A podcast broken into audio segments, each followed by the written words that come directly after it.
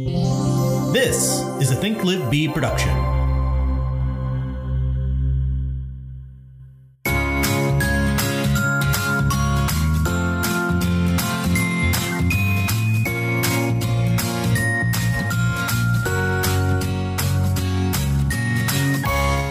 So yeah, we're uh I don't know if we're recording. We're recording. No, I kid, I kid. I know we are. Um yeah, so we've been having some fun this week, uh, just taking some time to clean up our database, and I think now's the time to to get in there and and clean things up, contact people that haven't talked to in a while. It's actually funny how you I've reached so many more people that I haven't talked to in years, just because everyone's at home and so they're answering their phones. so um, so it's it's a good time to just work on cleaning that up that we've been talking about doing for a couple years now. Right? I think Kayla, when you started, we were talking about cleaning up a database. It's been a work in progress for quite some time, um, and then transitioning the CRM database that we have um, once, and now doing it again. Um, yeah, it's work in progress for some time. But I think the benefit of this one is that we're in the midst of transitioning and uh, making sure that we're going in with it organized. So we can kind of do both at the same time. We can slowly organize it and touch base with our database. Yeah, it's kind of I mean, it's it's like I didn't want this all to happen with the coronavirus and stuff. fun. You want to say it right now. Well, I don't, I don't know if it's fun, um, but it's it's something that needed to happen for so long, and this is just sort of forced forced us to do it. And I'm glad that we are because I'm making contact with people I haven't talked to in a while, not because we haven't reached out to them or touched them, but like if you have a if you have a program to touch people 36 times a year, there's supposed to be four calls, right? And four personal calls. Well, a lot of times people don't answer the phone during the day, and that's when we're doing our contacting people. And then they're busy with their lives. They get my message this, and they think to themselves, "Oh, Catherine called.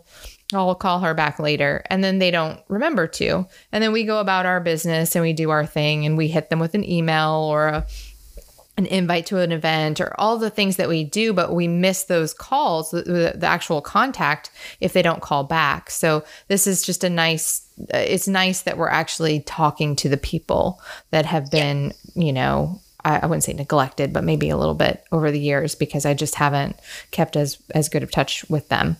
So that's good. And then we're also I'm I am determined to get it right and like tag people correctly in our database so that we can communicate with them the right way. And speaking of right now is the best time for that.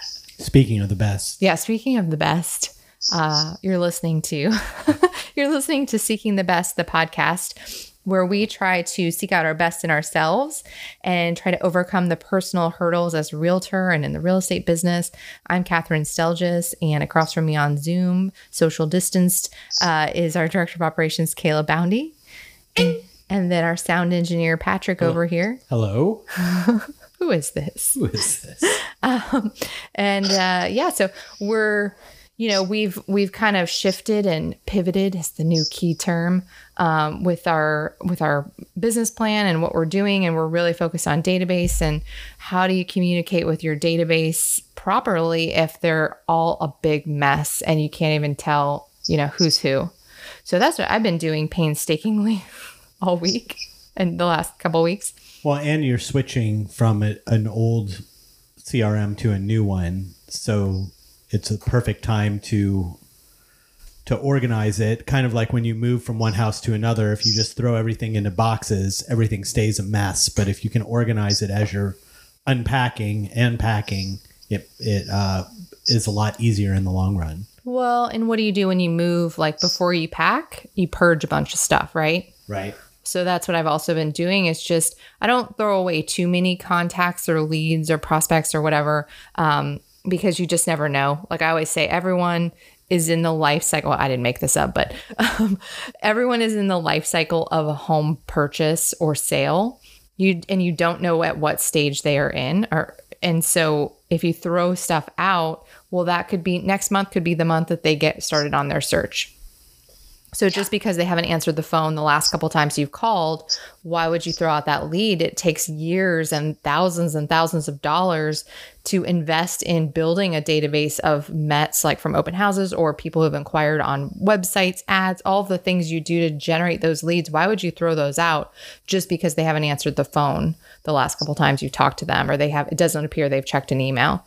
So unless somebody says stop talking to me, stop calling me, I'm not throwing them away. And you've had people who have contacted you with direct mail pieces saying, "Stop mail me this." Oh yeah. Let's let's let's go down a quick rabbit hole on that. Isn't that so funny? Like when we have gotten a call or two in in uh in my career saying to stop mail them some stop mailing them, you know, like if they get a postcard in the mail once a month. And I'm like, "Really? Like who has the time?" And are they just calling us? Right? Or are they calling every? Or do they call every single piece of direct mail that they've gotten? Like, are they calling all of those companies too? It's oh, so it's weird. so crazy. oh, and then we do. think- oh, go ahead. I've gotten one or two in my. I think I've gotten one while I was with you, Yeah. but I think she was an environmentalist, so she was very keen on paper. I think is where she was coming from. Uh huh. I will allow it, but it's still crazy. Listen, we. I'm pretty sure if you look at the direct mail pieces that we send, there's a little recycle thing on the corner. we do our part, Yeah. people. um, and I don't know if you've heard, but we're going virtual with everything lately. Everything's green now. So I, go. we're gonna be saving a ton on printing and paper and stuff. Just um, Yeah. well, we were saying as a the- byproduct of all this. we were saying earlier today about um, the pe- a lot of people who wouldn't consider themselves tech savvy and would be afraid of a lot of things like Zoom and stuff are getting a crash course on it right now so that that'll be something you can use in the future and people won't set, won't be afraid of it. It's something that you can utilize that that will save you time down the road. Well, yeah, we were talking about this this morning. Is that with all of this, um, we went down rabbit hole of environmentalism, I think. But uh, we were talking about this morning that yeah, people are going to get more used to this Zoom and um, meeting online and stuff. Like older people that maybe weren't as familiar with it before. And um, that it saves so much time. Like I did a listing consultation the other day, and I didn't have to. I didn't have to get dressed. I, I did From the waist down. because we're in pajama pants from the waist down, and uh, and I did so I didn't have to get dressed. I didn't have to drive to the person's house. Um, it was it was efficient because we didn't you know go. I I had him show me around the house, but I didn't have to. Um, He you know, just held his phone. yeah, he held his walked phone and walked right? around. So I didn't, it, it just didn't take as long, right? Because he's just, he's trying to show me real quick around the house. And then the, so the consultation was shorter and then I didn't have to drive home. So I saved probably an hour and a half that day that I would have normally had to invest um, just to, just to physically get there. So, and get ready for it. so, like, how can we continue to do things more virtually and digitally to save ourselves time? Because so much gets lost with just all of the the prep and driving, especially in Orlando traffic, you guys. um, so, so just how can we take all of everything that's going on and just make it, um, you know, a positive thing? Is we're figuring out how to save time and money that we, you know, again, yes, we're not able to do open houses and that stinks, but how much money were we saving per month probably on open house supplies and printouts for of flyers that don't even get taken that just get, you Yeah. know. Yeah, really, you're in a real situation now to be able to reevaluate what's important and what isn't. Exactly. Well, and that's what when this whole thing first started happening, you know, they were like, you know, get out your budgets and cut stuff and and you can do that real quickly. You can say what is a lead generation tool that's working and what what is producing an ROI. But now I think after a couple weeks, you're I'm starting to see what else we don't need. Like um, you know, well, like I said, we don't need to print flyers for open houses. Nobody was taking those anyways. I don't think we need snacks for open houses, to be honest with you, because I think what we've discovered with this whole virtual open house thing is that only serious the serious people that come to the open houses they don't need snacks and waters and all this fancy stuff all they care about is seeing the house and seeing if it's a fit for their needs and so what else are we spending money on that maybe we ma- we feel like it makes us look better or it looks looks good but doesn't really have any impact on our business Right. You have to get the ego out of it. yeah i think gary keller says like um oh what does he say it says something about like you're either like most of your expenses are either for your ego or your sellers some something like that Yeah, uh, that makes sense. and it's true Yeah. like a lot of the stuff i mean we we have expenses that we have to have like we have we have to pay our dues and and otherwise we wouldn't be able to promote our listings um, across the globe You want professional photos, for example.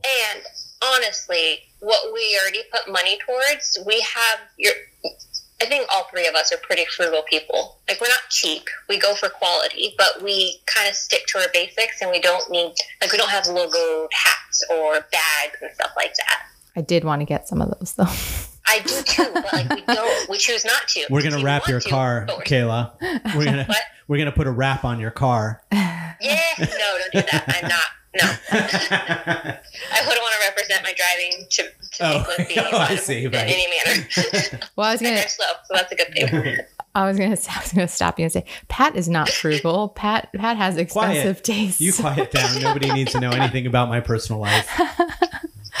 but Catherine has the best track record. That's just that's that. Well, it, just pay attention to what you're spending money on. And then now is a really good time to see what is important. What are your priorities? Just like we're prioritizing what our, our goals are, like the only thing we need to be worried about right now is contacts and contacting people and providing Keeping value deals together and keeping together. inside. Yeah.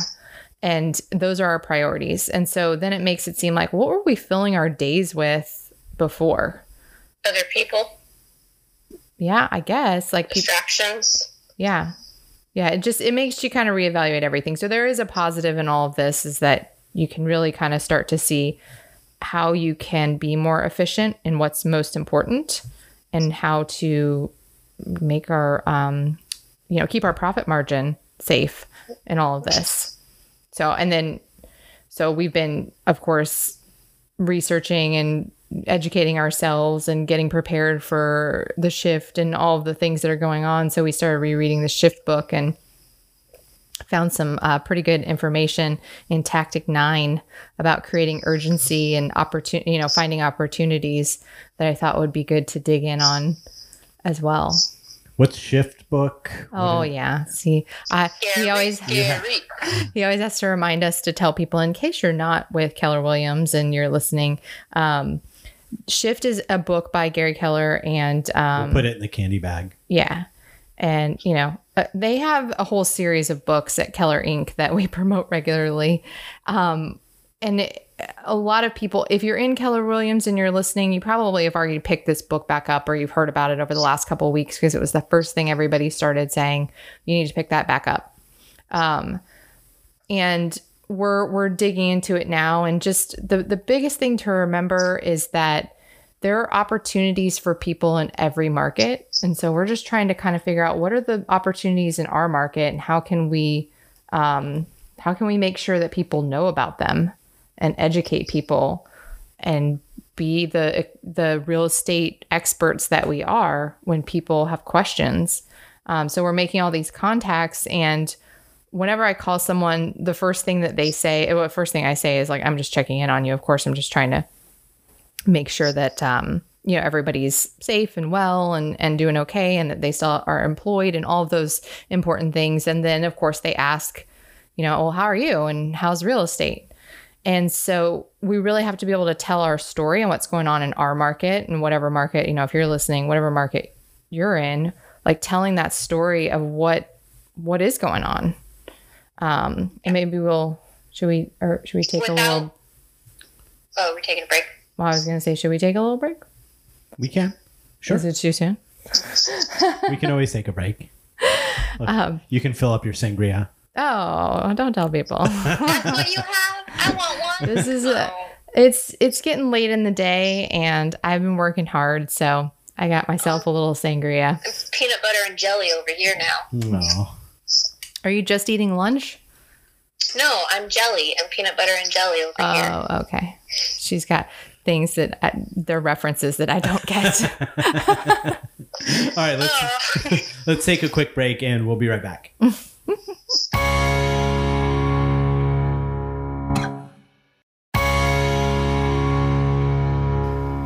and we're back. Yeah. So so, so Catherine's had three sangrias. no. No. Come on now. No, uh, we- we're just talking about, you know, if if the market is shifting and what we're seeing and telling the story and what opportunities exist. What I'm finding right now is that this uncertainty has caused a lot of people to say like, "Oh, I want to wait and see what happens." Or they think that this is going to cause the market to crash. And so um like first of all, let's let's take a step back in time to when the market crashed the last time because if I remember correctly, and I was in real estate when this happened, um, I got into real estate in 2006, and the market was slow. Like it, it took a year. it felt like um, to to get things going. Actually, it took longer than a year, but it, the market was really slow and the reason was because there were a lot of listings for sale like by the time i got into the market there were maybe 10000 listings on on um, on the orlando market and the year prior there was like a third of that so within within just a year's time the number of listings had tripled. And that's that's the supply. That's what supply and demand everybody remembers from you know economics 101 like supply and demand are what drive prices. So if the supply keeps going up like when again we're back in 2006 if the supply keeps going up and the demand doesn't increase that's going to drive the prices down. Well so 2006 went and came and 2007 the prices actually had gone up because that's what happens is though even though the number of listings did another triple over the course of that year the prices still went up because it's always lagging a little bit right? The market like people don't know yet that the market is changing until it's already passed. So so a whole nother year passed the market actually hit the top in, in our area in 2007 and then the stock market crashed in 2008 and the prices started to drop. It took another three years before they hit the bottom. And then they were from that point, you know, continued to go up until here we are today. So I guess my, my point in all of this is if you were in the market in 2006 and you were like, well, I'm just going to wait and see what happens. And then I'll, I'll see about buying a house when the market hits the bottom. Well, you would have had to wait another five years before that happened. And, so, And you wouldn't know. That well, you wouldn't bottom. know that it was the bottom, right? You never know until it's already like turned and started to go back up. So if you're sitting there in 2006 and you're like, well, I'm just going to wait and see what happens and I'll just wait till the market hits the bottom. You're going to be waiting five years. and since we know that most people buy and sell homes for personal reasons, they can't wait five years. And they certainly don't know that it's going to take that long or that it's going to be less or more or whatever. So there's just no way to time the market. There's just no way to know. Um, and then the last time, anyways, I mean, that was all driven by the number of listings, right? Well, here we are today, and we have a shortage of listings in our area. I mean, everybody's market is different, right? You have to know what market you're in and know what story you can share and what's really going on. Um, but in our market, we have a shortage of listings. And this um, crisis has actually caused the listing numbers, the the new listings coming on, to decline, and like ten percent of our uh, our market has taken their homes off the market. so with that shortage, you know, the the prices are not going to drop like crazy unless something else happens because supply and demand is what drives prices, nothing else. Right. I think maybe people get confused um, with what you're talking about is there's less people selling their homes. There's also less people buying their homes, but the ratio is the same. And I think people get confused with that being like a crashing market. Like there's not as many people, but it's not, that's not what it is. That's a totally different thing. We're just talking about a smaller ratio, but the same numbers. Because the same number of people that took their houses off the market or uh, decided let's not sell, there's an equal number of people who said, let's not buy a house yet, let's wait and see. But the ratio is still the same. Yeah, it's roughly the same Roughly, here in, in. Orlando. It's it's a little bit off, but it's not going to drastically change the prices or anything like that. And you know what I said? The only thing that uh, affects price is supply and demand. What else would affect price is interest rates. Um, if the interest rates go up, well, what what will that cost? What will that do? That would just change the demand, right? Because less people could afford to buy. So it still comes back to supply and demand. That's the only thing that we need to look at in any market to know where things are going at any time. So, like I said before, you know, unless all of a sudden a whole bunch of new listings come on the market in Orlando, which I'm not saying they can't, I, just like no one else, can predict the future. um, but unless that happens, well, why would the prices drastically drop? And even if they did drop like they did last time, well, people are, you're going to be waiting to see for several years.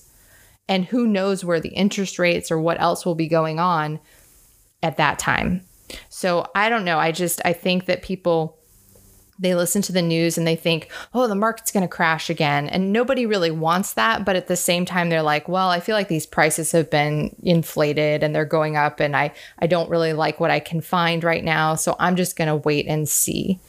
But we have to be able to show them what opportunities exist in the market so that if they're able and ready to buy, that that that willingness is there that they're not scared out of the market when when they have so much opportunity right now. And i know what like i've been trying to figure out for us what are our biggest opportunities? And and what what i think in orlando i mean everybody's market is different but i think we we have um, probably a really good chance uh, for buyers if they need to if they are sellers too like if they need to sell a house around 350 and buy something a little bit more expensive like in the fives or higher they're going to be in a really good spot because they're going to be able to sell for top price as a seller and then they're going to have more negotiating power on the bigger more expensive home because they don't sell as quickly. they don't sell as quickly. There's never as many buyers in that price range, anyways, and there certainly aren't right now because there's going to be some tightening on lending, um, or the has been for jumbo loans. And so the higher price you get, the more negotiating power you have, because those those houses, those listings at the you know, I would say probably anything over six, seven hundred thousand, they're probably not getting many showings right now, if any. Um, so though that's the big opportunity if you have something smaller and less expensive to sell get it you know get it sold while the prices are high because this could be the high like we always are in cycles right? We're always in cycles no matter if it's you know whether it's a big crash or in a, a boom or anything like that there's always um, up and down. And so we might be at the top of a cycle even if it's not a you know up you know big up and a big down. Um, so if we are, go ahead and take advantage of that as a seller, and then also take advantage of the fact that you can negotiate a better deal uh, on the buy side. And how's that been working out? Explaining that Well, to people. yeah. Well, I mean, you have to, you have. I think I was I was talking to somebody about this. Like, you when you're dealing with just cold leads or people that you don't know, it's harder to help them see the bigger picture. But if you're dealing with your database and they've been talking about things and they're thinking, you know, they might make a move, or you're dealing with somebody that you know and they already trust you as their real estate expert, it's easier to explain these things. But you can't motivate people to buy. That's what the whole tactic and tactic number nine in the shift book talks about is like, you can't motivate them. You can just help them see why there might be some good opportunities for them right now if they're already able to buy and ready to buy. But if they're if they're not willing, you can kind of guide them, right? But if they're not willing, move on. Find the motivated. Yeah, because isn't your goal is to find the motivated, try to get them uh, to buy or sell their homes now. But that person who maybe isn't motivated right now, you put them on the list and you contact them in three months, like you said you were going to do, and you just build that pipeline and you just keep building. I mean, th- this is a perfect opportunity in- to to do that. So Yeah. I think um I, I think there's you know, like we said before, there's gonna be a lot less people that are um willing, but it's more okay, so let's say a lot of people have lost their jobs. So you're going to lose a percentage of people that are able to buy just simply because of their situation. And that's there's nothing you can do about that. You can't help them um, unless you help find them a job, right? Um, so so those people, you just have to set them up for success for the future. Like, how can I help be a real estate resource for you when you're ready in a year, two years, however long it takes you to get a job and get that income back and going. Um, and then the people that are ready, like you just have to be ready to buy a house, right? like, Yeah. you know, there's a certain point in your life or, you know, certain times in your life where it just makes sense. And those are the ready people. And you can't, Get it people getting married, people move just moving here. There's all sorts of reasons for where it has nothing to do with outside uh, influence. It's just time for them to Yeah. buy or sell. yeah. So you can't do anything about that either. They just either are ready or they're not. The only thing you can have any any sway on whatsoever is the willingness. And all you can do with that is show them the opportunities that exist in the market if it makes sense for them. And there are plenty. Like I also think there's a big opportunity, at least for Orlando uh, specific, um, and probably a lot of markets. There's been so many, um, like all the cheap houses that need a lot of work, um, or or just you know, I don't know if they all need a lot of work, but just the cheap houses that aren't in amazing move-in ready condition it's been almost impossible to buy those because there's been so many cash investors purchasing them to flip. So I think that there's going to be an opportunity for those. Um, Because you don't think that flippers are going to I don't, I, I don't, it's not that I don't think that they can't get hard money loans anymore. Those are gone. Um, and so unless you have somebody that has cash, and even if they have cash, flippers don't have the motivation it, except for money, right? I mean, the whole purpose of a flip is to invest as little as you can. I don't know if that's, Right. but like, Well, I mean, it's to make money. it's to make money. You renovate the house, you put it back on the market. You have to do it quickly and do it efficiently so that you can get the most return on that quick investment. And if people, well, all the the investors that use hard money loans for that, they're completely out of the market. They can't do it anymore. Um, so all you're left with are people that literally have cash. And why would they go out right now? Because they're not sure, and their only their only reason for buying to flip is to make money. So why would they right now go buy a house if they're not sure that the market will keep appreciating? Well, they wouldn't. Now they never really know if it'll keep appreciating, but once you have some kind of economic impact or global impact like what's going on right now, there's enough reason for them to say, "Hold on, I'm not going to put my cash into that because I'm not sure that I can flip it." And, and even even the hassle of doing the work, Oh, right. right? Yeah. Go, go trying to go to Home Depot to get stuff and everything. It's like there. It's a lot easier just to just say uh, we'll just wait a few months and see what happens. Yeah. So I think there's a big opportunity for investors who want to hold on to property for long term to rent. There's there's going to be a lot of opportunity for that. First time home buyers. First time And that's homebuyers. why we're still buying this summer because that's our plan with our first purchase is to hold it and then put some work into it and then come time rent it out and then purchase our next one. Yeah. So and and you guys will maybe by summer, you know, have a really good negotiating position. Um, because there are a lot of first time homebuyers who will be um, priced out. And I, what I mean by priced out of the market is just that um, the lending guidelines have tightened. And so credit scores are, they're raising credit scores that are needed to buy, to get a loan right now. So that will eliminate some of the first time homebuyers too. So you may not see as much competition for the Yep. first time homebuyers. So Lower price homes. Yeah. So again, it just comes down to supply and demand. Right now, the prices are still good if you're a seller. And yet, as a buyer, you're going to have more negotiating power than you've had in the last few years because the sellers do have a fear of getting things That sounds sold even quickly. to me. That yeah, sounds even. right. Like it sounds like a normal the balanced market be, where right? everybody has some advantages. Yeah, that's the way it's supposed What's to be. that like? Yeah, that and, and for all of the years that you've been doing this, it's been one or the other. And this is the first time that I can kind of see well there's advantages to being a buyer, but there's also advantages to being a seller, which is I think what you want. Yeah, Yeah. like the sellers, they they want to sell their house quickly, so they're going to be less hard butts on accepting an offer that's a little less than what they would get in a normal world. Well, yeah, because they have fear too. I mean, they're they're afraid that well, what if this is the top of the market and I really need to sell? I better get this sold quickly. We're not so let getting me. as many showings. It's there Yeah, aren't as many people. Blah blah blah. All all of that stuff. Yeah. yeah, so let me be. I'm going to be a little bit more negotiable and flexible because I want to get it under contract Right. and get it sold.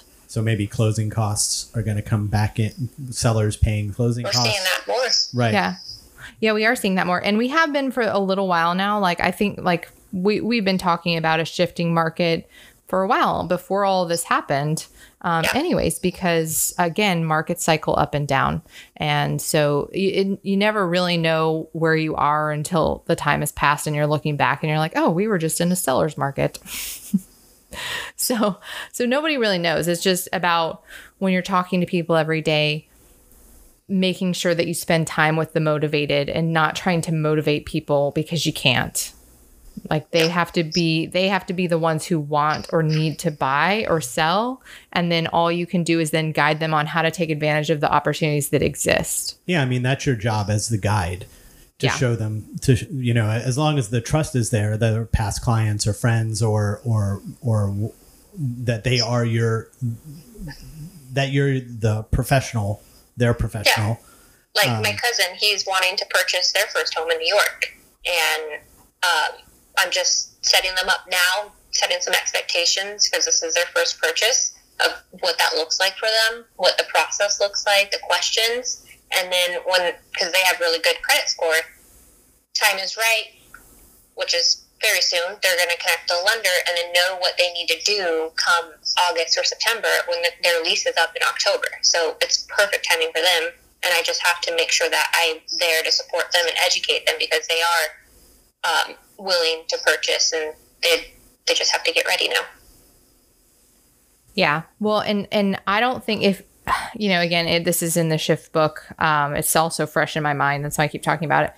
But just remembering that you know, real estate is not an ATM, and people they tend to think that they're gonna you know buy something and then cash out in three to five years and then make a ton of money, and it's never been uh, an ATM. It's not supposed to be that. It's supposed to be a long term investment. And if you're living there for your family or this is your primary residence, then like you're not in it to make a killing, anyways.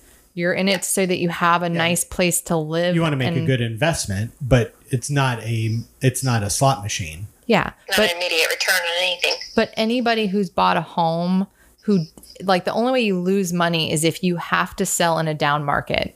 But you don't know when you're going to have to sell.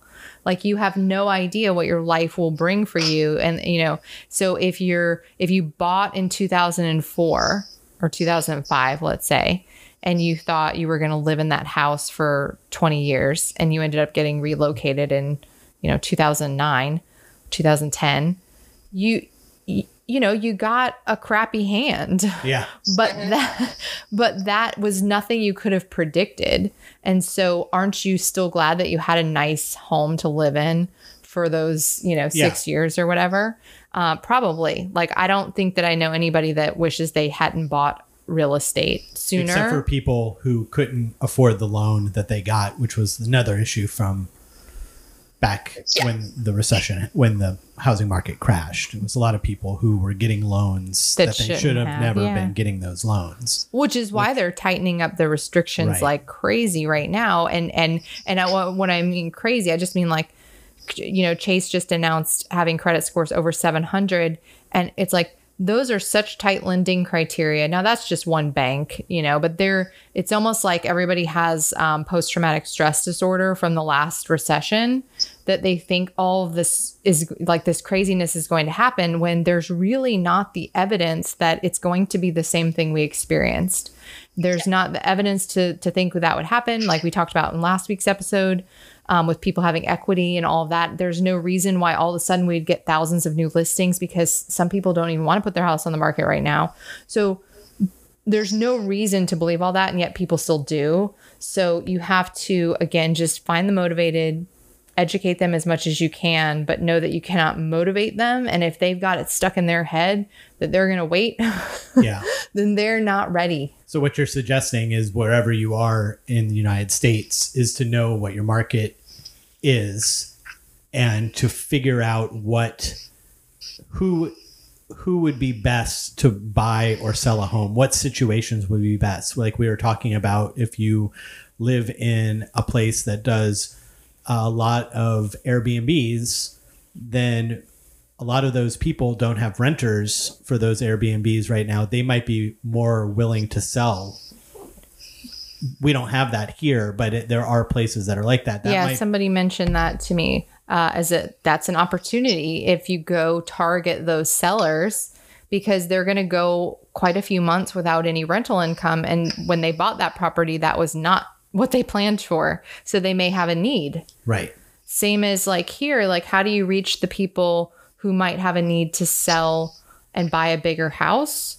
Well, we go and we find the people who maybe bought their home that would have a, a nice uh, nest egg to put into the next one and who might have now a family. right So maybe houses that are worth, you know, 300 to 400, you know, again, depends on your market, right? Um, but that are worth a certain amount that people bought uh, in 2011 because that was the bottom of the market here in our area. So if they bought in 2011, have people move every seven to seven to 10 years. Well, guess what time it is, folks? yeah Yeah. So those people might be ready to make a move anyways. so go through your database Well, yeah, I would start there, right? Because those people are the ones who you know Know you. and they trust you. So the willingness part, um, you can help guide them through if they are ready and able. And they might be because of that timeline, because that's kind of the normal way that people make moves. and i think anywhere one of the one of the things anywhere in the united states one of the other uh, options that you can use as a benefit is interest rates right now Well, yeah. you know I wish interest rates were as big of a factor. I wish people could see like how how big a difference that makes.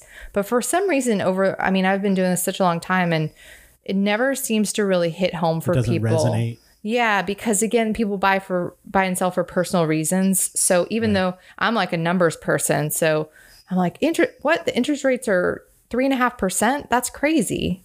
That's like free money. Like think about that. You're borrowing hundreds of thousands of dollars for only three and a half percent over it's 30 years. crazy That's insane that that exists. And and right now, as a home buyer, you can go out and have that that interest rate. I mean, it's crazy. so you got to know what the opportunities are though and then what are the personal reasons right i think that that's more and then you can still utilize i think Yeah. the interest rate thing Use- as use- part of the story Yes, you, that's not not going to be the specific reason, but these all of these can be in your arsenal as you're explaining and and Well, and hey, people. that just made me think of one more thing. Like, if somebody did lose their job, like there's there's people out there who have legitimately lost their jobs that own homes, and so maybe what their motivating factor right now is that they may they may need to save money. They may need to get into a different living situation, right.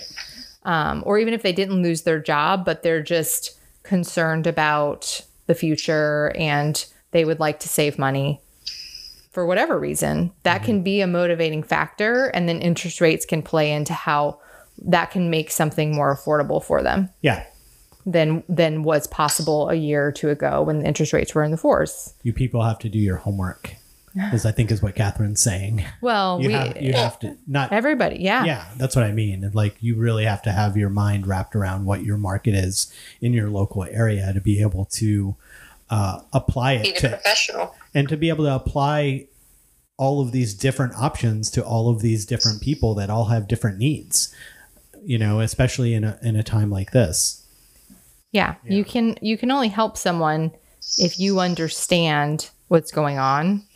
And, and to understand you have to be looking at the data every day and and Listen- then and listening to this podcast. yes listen to this podcast and you'll So you've already you've already made one good decision today. exactly but yeah get get get to work figure out what market you're in and Be the expert. what what what opportunities exist and use that word that's always a good word to use when talking to people Opportunities. Mm-hmm. when you're talking to people and they feel like they're on the fence or you feel like they're on the fence that you know well would you be interested in knowing about an opportunity if it fit all your criteria and your budget That sounds good. yeah because who would say no to that Nobody. That's why those that's why there's scripts. scripts people Scripts. Read your scripts. Speaking, Practice script. speaking of scripts, we're uh, out of time and I'm going to read mine. oh okay Hey, remember to rate and review us on iTunes. It really helps new listeners find us. You can also send us questions. Please send us some questions and or some stories that you have. And it's, you can send those at our website on seekingthebest.com.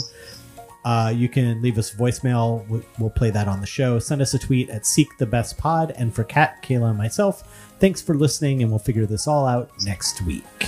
Bye Yes. This has been a Think Live Be production.